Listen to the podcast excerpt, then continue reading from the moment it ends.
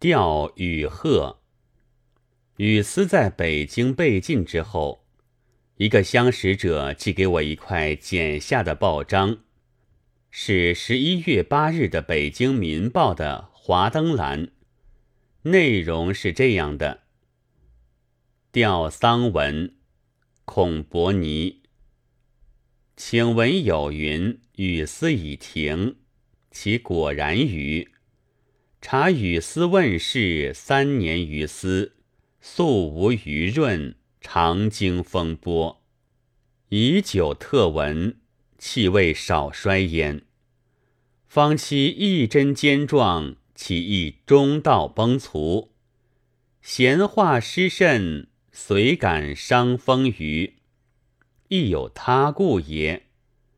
启明老人不再兴风作浪，叛徒首领无从发令施威，忠臣孝子或可少身于愤，亦是人人大宜下井投石。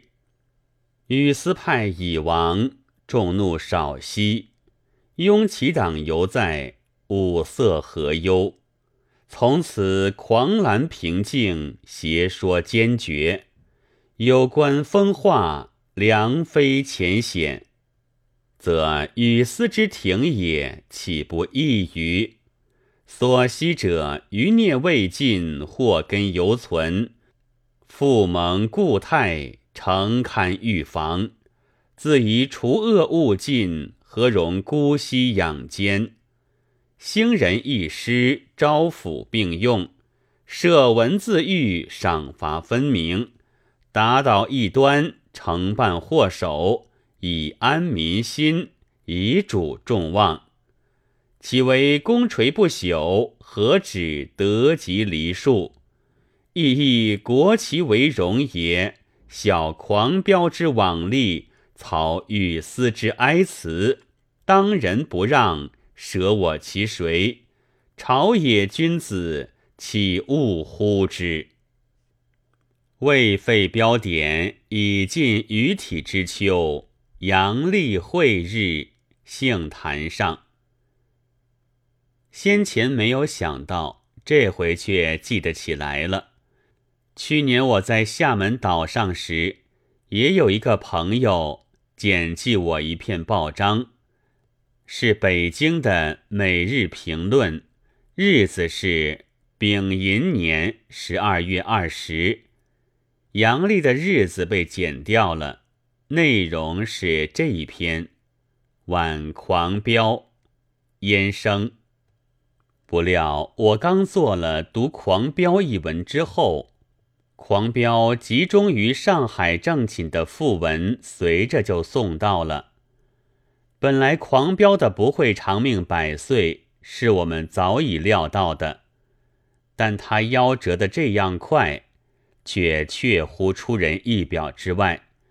尤其是当这与思想界的权威者正在宣战的时候，而突然得到如此的结果，多心的人也许会猜疑到权威者的反攻战略上面。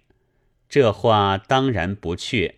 不过，自由批评家所走不到的光华书局，思想界的权威也许竟能走得到了。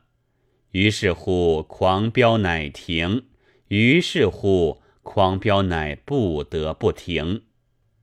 但当今之事，权威亦多矣。狂飙所得罪者，不知是南方之强于北方之强于。亦什么什么于思想家究竟不如五人爽快，狂飙虽停，而长虹终于能安然走到北京。这个我们倒要向长虹道贺。呜呼！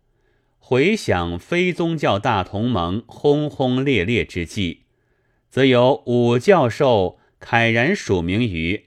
拥护思想自由之宣言，曾几何时，而自由批评已成为反动者唯一之口号矣。自由乎，自由乎！其随献庄书已入于茅厕坑中乎？兮兮多多。